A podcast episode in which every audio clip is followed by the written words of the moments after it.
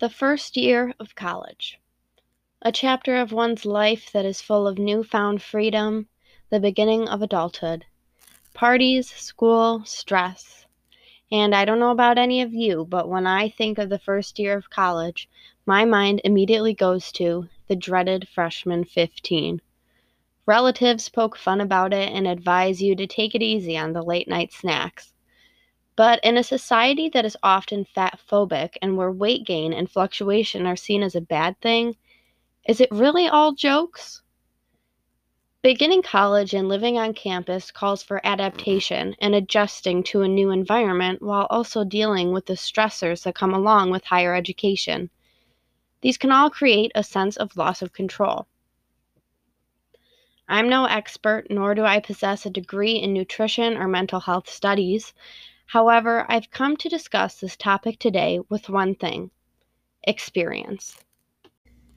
I'm a couple of weeks away from completing my freshman year of college. I spent the spring semester learning online and completing my courses remotely at home due to disability, that being mental health.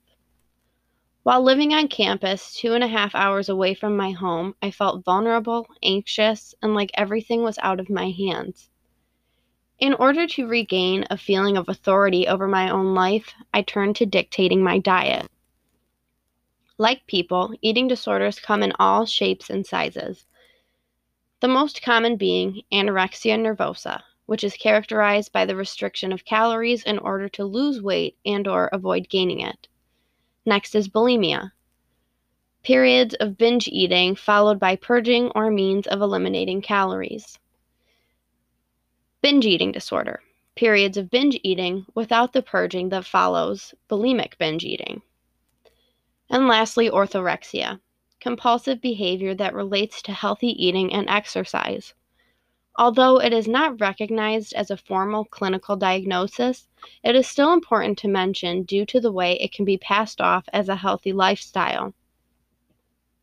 Now, I personally did not struggle with a full blown eating disorder, but rather disordered eating tendencies. Nevertheless, the way I manipulated my food intake was unhealthy. Looking back at the time I spent on campus, I tend to wonder if I hadn't gone home when I did, how much worse could things have been? My roommate and other friends on campus frequently mentioned to me that I began to appear unhealthy and even my skin had turned a shade of ashen gray. I always tried to listen to their concerns by regularly making trips to the dining hall and even purchasing a box of protein drinks. But a part of me felt accomplished and like I was getting somewhere because I wasn't gaining weight. I was avoiding the freshman 15. Although this social stigma played a huge role in my mental downfall whilst living on campus for the first time, there were other factors that contributed to the unhealthy relationship I began to develop with food. A huge contributing factor were the meals provided at the dining hall. Before starting college, I didn't expect it to be as good as my mother's home cooking, but I didn't know how bad it could be until after I, as well as all my fellow students on campus, purchased a meal plan. Of course, there were the common issues with school lunch food like poor seasoning, greasiness, and overall unappealing options. However, certain letdowns involving the food I paid thousands of dollars for were too large to overlook. Moldy baked goods, undercooked meat, and the toll that consuming these meals had on our bodies.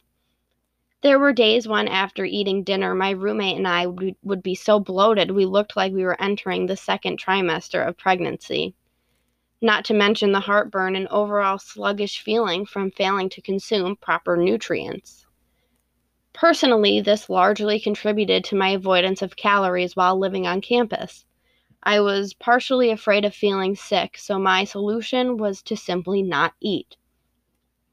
I didn't feel like my college truly cared about the health and well being of their students. My roommate once reached out to the dining services to have them acknowledge the inadequacy being the food they served. They replied by saying that their food meets the requirements of the county and left it at that. This leads me into the mental health aspect of disordered eating. This year was especially stressful thanks to the COVID 19 pandemic, as we've all noticed. Mental health specialists are in high demand due to this crisis and are often hard to come by.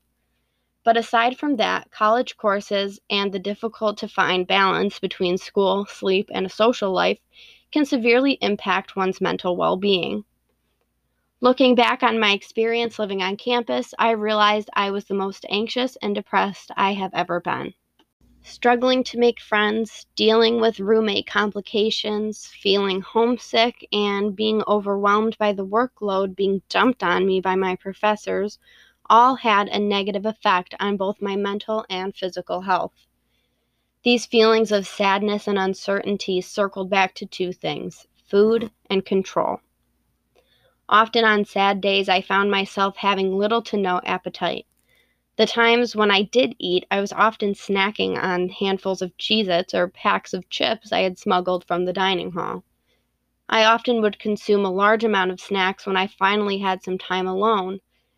After my excessive snacking, I would feel extreme guilt and worry about packing on the pounds, and therefore would severely limit my food consumption for the days to follow. I knew that this mentality and the headspace I was in wasn't a healthy one but I never knew what to do to fix it or where to go to get help.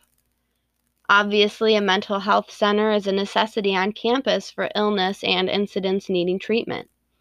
But how do these centers assist with mental health? With complete honesty, I will say that I knew and still know nothing about the campus health center of my former college. And I believe that that is where the issue lies.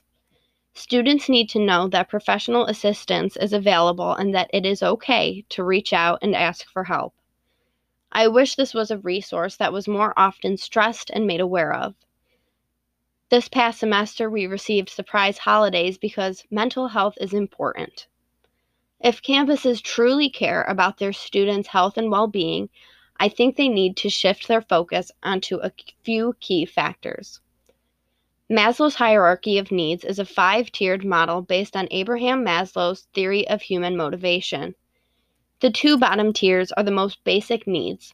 This includes physiological needs, like food, and safety needs, including health.